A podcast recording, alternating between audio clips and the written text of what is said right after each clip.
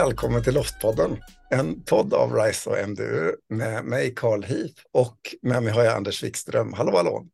Hallå, hallå! Eh, I de här eh, avsnitten i den här podden som vi nu eh, jobbar med så är det en del av en utbildning för ledare i eh, kommunledningspartnerskapet LOFT, leda och organisera för förnyelse och transformation. Och är man nyfiken på det här partnerskapet så kan man läsa mer på partnerskapetloft.se. Och det vi vill göra är att utforska och dela kunskap om just förnyelse och transformation. Och varje sånt där avsnitt så pratar vi om olika aspekter av de element som utgör ett innovationsledningssystem. Och målbilden är att de här samtalen ska ge en bredare förståelse för att kunna leda förnyelse och då med särskilt tonvikt på innovationsledning. Och idag, Anders, så ska vi ge oss på ett nytt eh, område eller nytt begrepp. Eh, och det vi ska ge oss i kast med den här gången, det är insikter. Att eh, jobba med och fundera kring liksom, hur insikter uppstår, vad de är och hur man kan förvalta dem på olika sätt. Är det en rättvisande beskrivning av dagens äventyr? Ja, men det tycker jag definitivt. Och insikter är ju någonting som vi också har varit inne på i några av våra tidiga avsnitt här också, kopplat till spaning och Eh, omvärldssignaler och lite sådana saker. Så, att, så att det, vi börjar förstå att de här sakerna hänger ihop helt enkelt. Ja, men precis. Och, och eh, insikter som vi får, de hämtar vi någonstans ifrån och det är på det viset de på något sätt hänger ihop med de här signalerna vi pratat om innan. Att det kommer någon information som vi på något sätt har bearbetat och utifrån den här informationen som vi samlar in så, så processar vi den i någon form av liksom arbete för att komma till insikter, ett, ett insiktsarbete. Men hur funkar det? Ja, eh, det är en jättebra fråga, tänker jag, att inleda ett sånt här program med. Eh, jag tänker att eh, en insikt är en, eller ett antal signaler som är inramade till en insikt. Så att man utgår ifrån signaler och sätter dem i, i sitt sammanhang, både utifrån det organisatoriska men också i den specifika situationen som den är. Eh, och då när man börjar titta på det utifrån olika perspektiv, då får man fram de här insikterna. Så det är alltså ett resultat av ett analysarbete kan man säga, som är baserat på eh, omvärlds Eh, Eh, signaler och invärldssignaler som vi samlar på oss över tid. Och nu låter det när du beskriver det på det som ett liksom nogsamt arbete med en tydlig process och en analys och så får man insikter som man dokumenterar i ett Excel-dokument någonstans. Och man kan ju kanske önska ibland att världen ser ut på det viset. Men jag kan föreställa mig att den här analysprocessen kan se ganska så grötig ut ibland och snårig och att det inte alltid liksom är liksom så där elegant som man kanske tänker sig att analys eh, är och så. Nej, men visst är det så, visst är det så. Och det är ju också faktiskt så att eh, insikter brukar man också eh, beskriva som en viktig komponent i den kreativa processen. Och då kan man ju liksom, då kan det ju vara ganska, eller inte långt ifrån analysen, men i alla fall, eh, det är inte många som säger att en kreativ process också är en, en analytisk process. Eh, men någonstans så möts de här två då i någon typ av eh, insikt. Mm. Och, och vad, vad, behöver man tänka på för att eh, liksom, för nu pratar vi om ett innovationsledningssystem. Vi pratar ju fortfarande om en organisation, en kommun eller offentlig verksamhet eller något annat som mm. håller på med ett arbete och där tanken är att de här insikterna ska generera någon form av förändring i verkligheten på något sätt. En ny, ny nya eh, beteenden eller nya sammanhang eller vad det kan vara för någonting. Så mm. det är inte bara en idé, vad som helst, en insikt i det här sammanhanget, utan den finns i det här systemet och då är det också lite grann systemets uppgift att göra det lättare att faktiskt kunna omsätta signaler mm. eh, till de här analyserade insikterna som vi sen kan agera på på olika sätt. Vad, vad behöver man tänka på för att det där liksom ska hänga ihop liksom och bli en del av ett system? Jag, jag, eh, en, en viktig aspekt eh, som jag varit inne på, det är att man samlar olika typer av signaler eh, som man sedan analyserar fram till någon typ av eh, insikt. Vilket innebär att insikten då är belyst utifrån flera olika perspektiv som blir en viktig aspekt. Den andra delen som man kan tillskriva ett effektfullt insiktsarbete, det är väl just det här att man Eh, att man brukar landa i någon typ av frågeställning också. Att eh, eh, eh, man, man ramar in en specifik fråga eller en specifik del som man sen kan arbeta vidare på. Eh, man behöver ju inte naturligtvis landa ner i frågan, men frågan brukar finnas där. Hur skulle vi kunna? Och så kan insikten komma där som, ett, eh, som en följd på det då, eh, genom att använda sig av designtänkande. Varför är det viktigt med olika perspektiv? Det räcker inte liksom med att eh, det sitter några i eh, kommunledningsgruppen och eh, kör ett fokuserat arbete, kommer på en massa insikter och sen bara tutar man på. Ja, Nej, ja, det, det, är ju viktigt utifrån aspekten att vi behöver titta på de här eh, situationerna som ofta är komplexa utifrån flera olika perspektiv. Eh, för att vi ska få en nyanserad bild av vad det är för någonting som faktiskt sker och händer i de här situationerna. Och då blir det väldigt värdeskapande att vi har olika kompetenser, olika eh, erfarenheter när vi tittar tittar just på, på analysen för att skapa de här insikterna. För att analysen betyder oftast olika saker för olika kompetenser, olika förmågor, det vill säga för olika människor. Eh, och då genom att belysa den utifrån flera olika perspektiv så får man en mer nyanserad bild över den insikten som man faktiskt ska bygga vidare på och som är en så extremt viktig del i, i det kommande eh, innovationsarbetet. Vi är precis i början på innovationsprocessen när vi pratar insikter. Men, men okej, okay, så jag, jag har den här insikten i det här analysarbetet. Vi sitter där, vi har fått den här frågan, ah, insikten mm. har kommit till oss. Eh, hur påverkar det där liksom, nästa steg i en innovationsprocess? Då? Eh, jo, men det, det blir då i och med att man kan eh, kanske ställa den typen av fråga som, som öppnar upp för flera olika typer av svar. Det vill säga, hur skulle vi kunna? Det är ju inte bara ett sätt som, eh, som man kan lösa den här frågan eller uppgiften på, då, utan det blir flera olika sätt.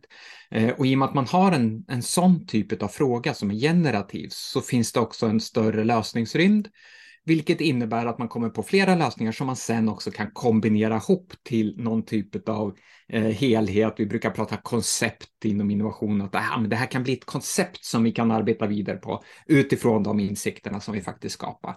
Eh, så att jag skulle säga att insikterna eh, är de reflekterade signalerna och i och med att vi har reflekterat signalerna så är de också mer eh, värdefulla för oss i vårt eh, fortsatta innovationsarbete en annan perspektiv på insikter som jag tänker på, det är att eh, insikter kan ju liksom ha olika eh, utgångsposition. Alltså att man kan tänka sig att en insikt kommer ur ett behovsdrivet eh, perspektiv, att det uppstår behov hos brukare eller kunder eller vad det kan vara för någonting som man mm. observerar tillsammans och får signaler från praktiken att här är det någonting som vi behöver liksom kunna göra för att möta våra behov på ett bättre sätt. Och så är det slags ett behovsdrivet eh, perspektiv. Det kan ju också mm. handla om liksom ett eh, eh, kan man säga ett så policy eller politikdrivet perspektiv, att det ändras regler i världen omkring oss som gör att vi behöver ändra på våra sätt att jobba och så måste vi liksom eh, utveckla nya eh, sätt att arbeta på med, med insikter ifrån, från det. Liksom. Men ett, ett ytterligare perspektiv som ju är, har kommit att bli vanligare i takt med att vi har en liksom accelererad teknikutveckling. Det är ju teknikdriven innovation. Just nu mm. Eh, i år till exempel så finns det ju ett väldigt eh, stort sånt teknikdrivet engagemang utifrån eh, artificiell intelligens till exempel. Så, så vad, vad ska man tänka på när man får insikter utifrån det här liksom att det kommer nya teknologier och sånt där? Skiljer det sig åt eh, från till exempel det här behovsdrivna som jag var inne på innan eller är det same same med alla de här olika utgångspunkterna? Nej, men alltså rent processmässigt tycker jag inte att det skiljer sig speciellt mycket åt, men det skiljer sig åt utifrån eh, det angreppssättet som man har eh, kopplat till de olika perspektiven som du beskriver. Och när det handlar just om teknikdrivet så kan man ju eh, kanske bygga hypoteser initialt där man, eh, där man tror att om vi använder AI i det här sammanhanget så händer det här. Eh, och sen bygger man små experiment där man faktiskt försöker svara på om det är, för, om det är sant eller falskt. Eh, och genom att man använder den typen av process så kan man eh, säga att vi, vi börjar ju eh, arbetet med, eh, med att försöka ha ett svar på frågan, men vi vet fortfarande inte vilken fråga vi ska svara på. Mm. Så börjar vi i svaret på frågan att AI är lösningen, men att vi fortsätter att utforska AI på ett strukturerat och systematiskt mm. sätt. Ett exempel eh, som, eh, som Strängnäs kommun har gjort kopplat till, till AI och maskininlärning för orosanmälningar för, för barn som kan tänkas vara illa. Där utgick man just ifrån en hypotes och sen arbetar man strukturerat med att utforska den hypotesen. Man bytte faktiskt eh, metod eh, mitt i projektet för att man ansåg att en annan metod var bättre. Eh, men en av de viktiga aspekterna i just det projektet var att man utgick ifrån en hypotes och att man från början inte hade tänkt sig att det här skulle bli någonting som man implementerade direkt, utan det var just ett lärprojekt. Och har man de två, ja, men de två aspekterna tror jag är viktiga i det här. Jag tänker när du, på det du säger nu så tänker jag att just när det kommer till teknik så, så är det lätt att tänka att eh, antingen så är man liksom positiv eh, eller så är man negativ till det nya. Ofta brukar det vara så att man liksom har en dragning åt ena hållet. Och sen mm. finns det också eh, begreppen att vara liksom naiv eller kritisk till saker och ting. Och det är ganska ofta det där att det positiva och naiva tenderar att falla samman med varandra och det negativa, kritiska gör det.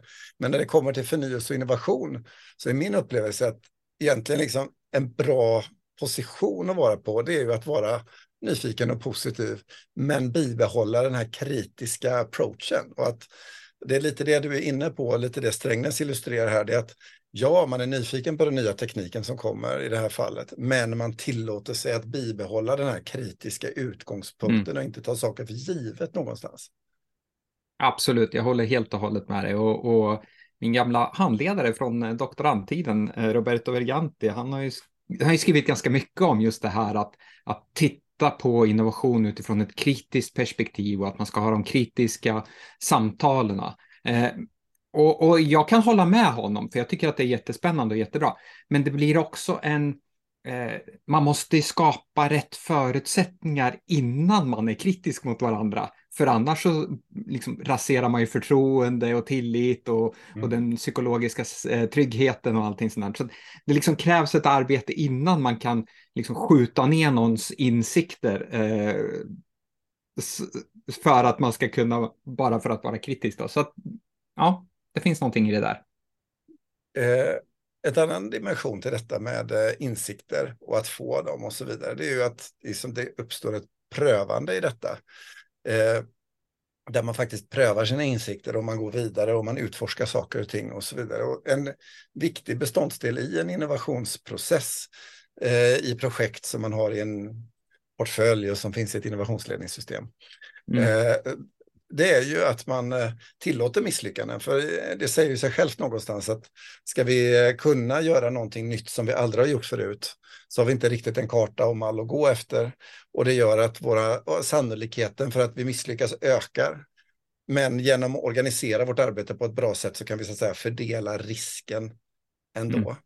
Mm. Men just det här att vi liksom ökar eh, risken, alltså sannolikheten för att misslyckas det hänger ju lite grann ihop med det att vi pratar ofta i sådana här frågor om innovation och sådär om att ja, vi ska misslyckas eh, oftare och snabbare och så vidare. Men det känns ju väldigt läskigt eftersom vi är så ordentligt insnärjda i föreställningen om att misslyckas är fel. Och ja. här blir det liksom eh, klurigt när det kommer till innovation och innovationsledning. Så när man säger det här att man ska misslyckas och man ska misslyckas snabbt och man ska misslyckas eh, mm. liksom ofta. Vad, vad är det man avser då? Är det liksom, vad, vad tänker man då? Jag tror att man är inne på det här med, med lärandecyklerna och, och, att skapa de här insikterna som vi pratar om i det här avsnittet. Eh, och, jag, och, ibland så brukar jag leka med det här ordet misslyckas också och dra isär det, missa att lyckas. Liksom. Det, det är inte alls lika, lika känsloladdat tycker jag Nej. i alla fall. Och, och att missa att lyckas, det gör man ju enstaka gånger tänker jag. Eh, man, för man gör ju inte samma eh, sak ytterligare en gång, men då Nej. tycker jag att man misslyckas, det vill säga om man mm. upprepar samma sak flera gånger. Eh, så att där man vill åstadkomma med att misslyckas snabbt, det är att få snabba lärcykler. Mm. och genom att få samma snabba lärcykler så får vi också Eh, flera antal insikter som göder vårt innovationsarbete vidare in i in i, i, i, nästa steg, i, i kanske i nästa hypotes eller eh, in i eh, nya förståelser om den specifika situationen som man är inne i. Så att eh, de misslyckades i Strängnäs där med, med det första AI som de tänkte att ah, det här är ett AI. Nej, det var inte det. Det var liksom en, en, eh, en språkinlärning som behövde ske och, och utifrån den språkinlärningen så, så gjorde de ytterligare eh, lärdomar och nya insikter. Så att ja, eh, det, det, ser jag som en av mm. drivkrafterna bakom det här med, med misslyckas och att misslyckas snabbt och eh, ofta och, eh, och så. Lärdomarna, på, på, engelska så har jag sett ett par olika tillfällen att man har gjort eh, ordet fail till en eh, akronym eh, som står för First Attempt in Learning. Mm. F-A-I-L. Det tycker mm. jag är ganska fint också. Det är lite är på fin. samma tema där. Mm. Att missa att mm. lyckas och så. Ja. Eh, jag tänkte bara, Anders, din avhandling handlar ju om att rama in möjligheter för innovation. Eh, mm. När du skrev den för en gäng år sedan. Vad, och, och det, det, liksom, det hänger ju ihop med det här med att skapa insikter och så. Vad, när du eh, jobbade med avhandlingen och så, vad såg du för liksom, sammanhang i detta eller svårigheter just med att jobba med insikter i det, i det sammanhanget? Eh, en av de kanske mest eh, klara eh, bilderna som jag fick under mitt avhandlingsarbete var just det här med att man, Eh, man tenderar att beskriva problemet eh, och sen så snabbt som möjligt gå på lösning. Eh, och eh, genom att tvingas kvar i problemet med hjälp av olika typer av eh, verktyg och metoder så kan man eh, förlänga insiktsarbetet. Och det är någonstans där vi skapar lärdomarna som vi har så stor nytta av vidare i projektet. Eh, så det är väl en av de aspekterna som jag ser viktigt och svårt att arbeta med, det vill säga att att stanna kvar i problemet på ett mm. Eh, strukturerat och systematiskt sätt och stanna kvar i, i själva insiktsarbetet. Eh, analysen är ju en del, men just när analysen är gjord, hur eh, stannar vi kvar och inte drar snabba slutsatser ifrån det eh, och går direkt därifrån på lösning, utan att vi stannar. Jag tänker att här kommer man ju in på lednings och styrningsdimensionerna på en gång, för på det vi liksom på det du ger uttryck för nu när vi pratar om insikter så pratar vi om att insikter uppstår i en process.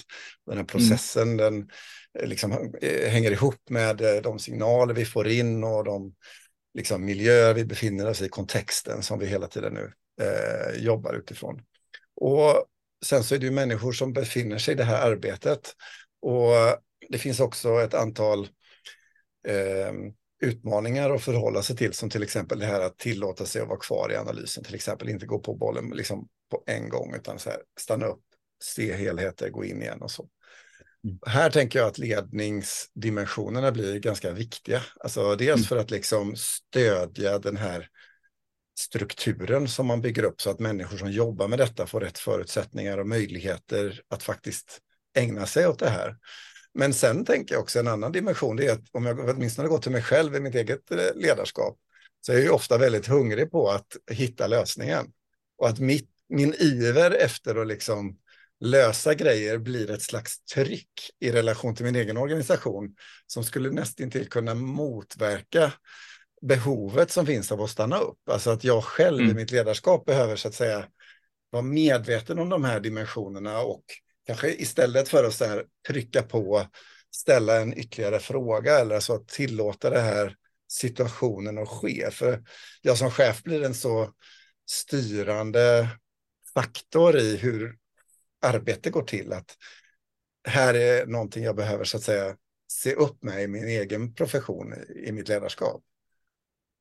Ja, men definitivt. Och, och, och bara en, en liten, eh, så här, ett litet förtydligande. Jag förespråkar inte att man stannar kvar i analysen så att man blir paralytisk, eller liksom analysparalys eh, mm. Delarna här, utan jag, jag, det, det som är, krävs är ju en avvägning då. När ställer jag en fördjupande fråga eh, och reflekterande fråga till de som mm. arbetar i, i en innovationsprocess utifrån att skapa insikter när säger jag till dem och putta dem över kanten och börja skapa nya idéer? Ja, för det kan tankar. vara precis raka motsatsen naturligtvis, att man i ja. sitt ledarskap är ängslig för att gå på bollen, fatta ja. beslutet och gå vidare och så säger man, nej men vi gör en förstudie till. Vi måste ja. ha hängslen och rivrem. Vi måste analysera det här lite till. Vi klarar inte av att pusha på. Att det kan lika gärna hända.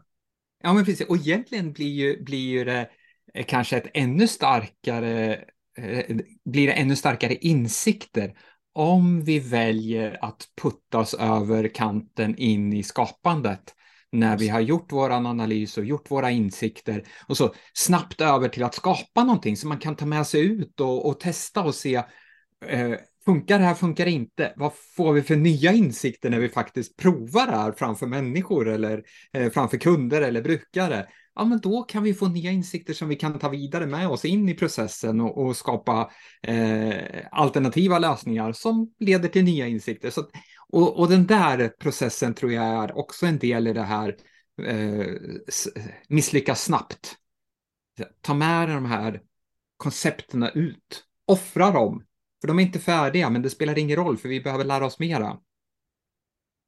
Jag tror att det där blir ett bra ställe att runda av dagens avsnitt om eh, insikter på, Anders. Men eh, mm. vi ses snart igen i ett nytt samtal. Till nästa gång får du ha det så bra. Hej då! Ja, men detsamma. Hej då!